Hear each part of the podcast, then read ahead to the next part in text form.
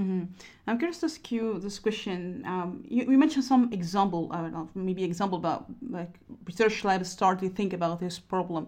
But do you think the community overall is receptive about what you mentioned? Do you think because maybe let's be honest here, sometimes if you want to think outside the box, sometimes it's challenging in terms of application or you know it's risky sometimes to maybe consider ideas that maybe still not stable yet. So how do you see the reception of the community? And do you think that maybe there's maybe a challenging part that we don't understand that we need to publish, um, and that's why maybe we, we go for the maybe the traditional way of, of using traditional control for controlling the robot and just manifesting that we can do this behavior or this functionality. How do you see mm. this uh, question? Yeah, um, so the I think the community is is very open minded uh, with respect to morphological computation. Maybe they don't like the the term itself, which which is fine, and like I said, other people use different terms. But I think everyone who works on on real soft robots has an intuitive feeling about the body seems to be doing something interesting, right? and and um, and they also see that if you would force the body to do something very specific, you would destroy this kind of interesting part of it. Um, so I, it, when I talk to people, I, my my feeling is um, they they think yes, it, it, it's good, um, but not all of them obviously will jump onto that because they have their own research priorities, which is completely fine. Um, and also you, you, you said it's it's a little bit risky, right? And I agree. It's it's um it's it's really hard to grasp. It's very close to philosophy at the end, or to or what is life, uh, what, what is control, what is information, what is computation, and uh, depending on your stage in your career, you don't always have the luxury to try to work on that for years and then publish something. So um, I think everyone has to decide on their own if, if they're excited about that uh, and they want to look into that and um, want to know more about that. I'm also happy to receive emails if, if people are interested in, in, more discussions or if they think that's completely crazy what I'm talking about. I'm, I'm happy to hear about that as well because, again, we, we all have this kind of our own biases, right? Um, including myself, and I'm I'm always eager to learn and understand where my blind spots are in order to get better, obviously.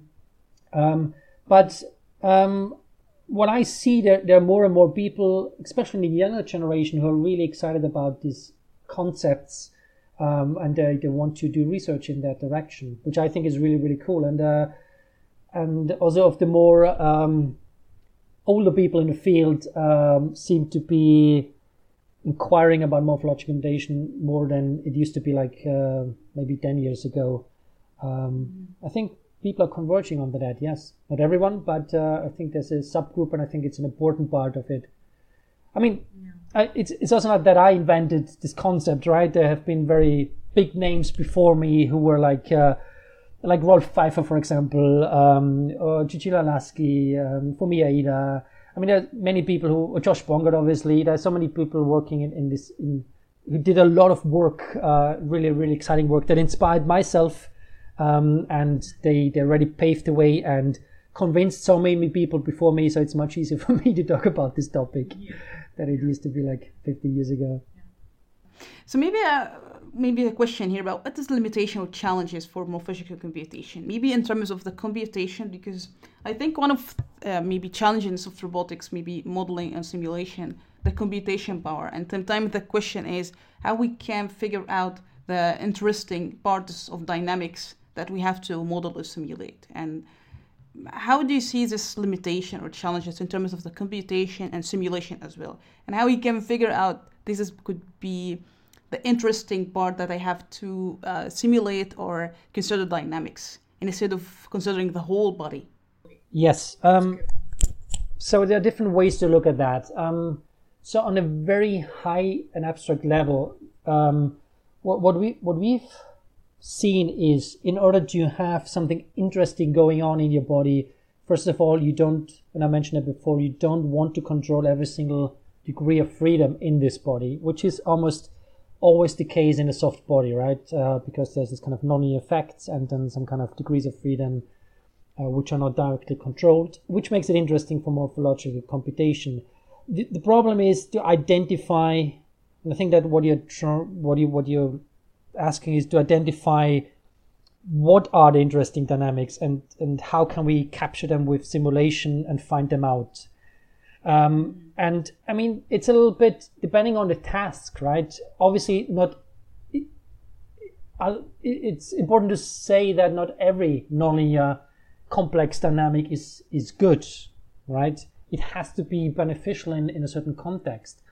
But if you if you think about classical nonlinear dynamics like um, um, or properties, let's say like hysteresis, which usually you want to avoid. Uh, this could be actually, if you if you look at from the viewpoint of morphological computation, they say this could be actually beneficial, right? Because you get for free this kind of information where you're coming from because you take a different kind of trajectory if you go from left to right than from right to left. So this could be used, for example, in a locomotion robot. So maybe your your swing phase is a different one when you're retracting your leg. Uh, so in the material itself, you can use this as a sensor, for example if you have bifurcation, uh, again, this is something which is um, usually you try to stay away from that in a classical robot. Um, but it could be beneficial. You have the same system, dynamical system, where you can control with one parameter the change of the behavior of, of these dynamical equations, right? You can say you have a locomotion, like a limit cycle, and then you change one mechanical parameter, for example, and then suddenly, without changing anything else, you actually switch over into an, into an equilibrium point, which could be a reaching movement. So you, you can see there's still some kind of control which changes this parameter, but it's a one dimensional control, and the rest is done by the dynamics. Um, so you can think about this kind of ways, and I, I, I always consider morphological computation as a, as a new way to think about the problems that we have in robotics, or we try to tackle in robotics by offering new ways of finding solutions, like soft robotics did with rigid robotics, right? There's, okay, we expand the possibilities and think about, okay, maybe it's not that bad having nonlinear dynamics, but it can potentially beneficial. And then there's another level, and this goes more into like physical reservoir com- computing, what, what we do, for example, um, or Kohei Nakajima, for example, as well in Tokyo, where we look at the, the body itself the dynamics that we don't control them we take whatever we have and exploit these dynamics as a computational resource and then we go more into this kind of computational side where we really do computation. This could be really abstract computation it could be controller it could be a sensor. Mm-hmm. And then if you think along these lines you could say well what about having an adaptive sensor right? So you have a dynamical system and then you translate that into a mechanical structure which means you can adapt the sensing frequency, the resonance frequency, by changing, for example, one part of the mechanical structure. And this is something, for example, insects are doing, right, with their antennas. So they have, for example, a frequency for mating and for um, predators, which are different because predators are much bigger. So they, they can switch by that using the same neurons on the other side. It's just the mechanical side switching in one of these two modes. So you don't have to do a lot. You just have one parameter to switch between A or B, and and you're done.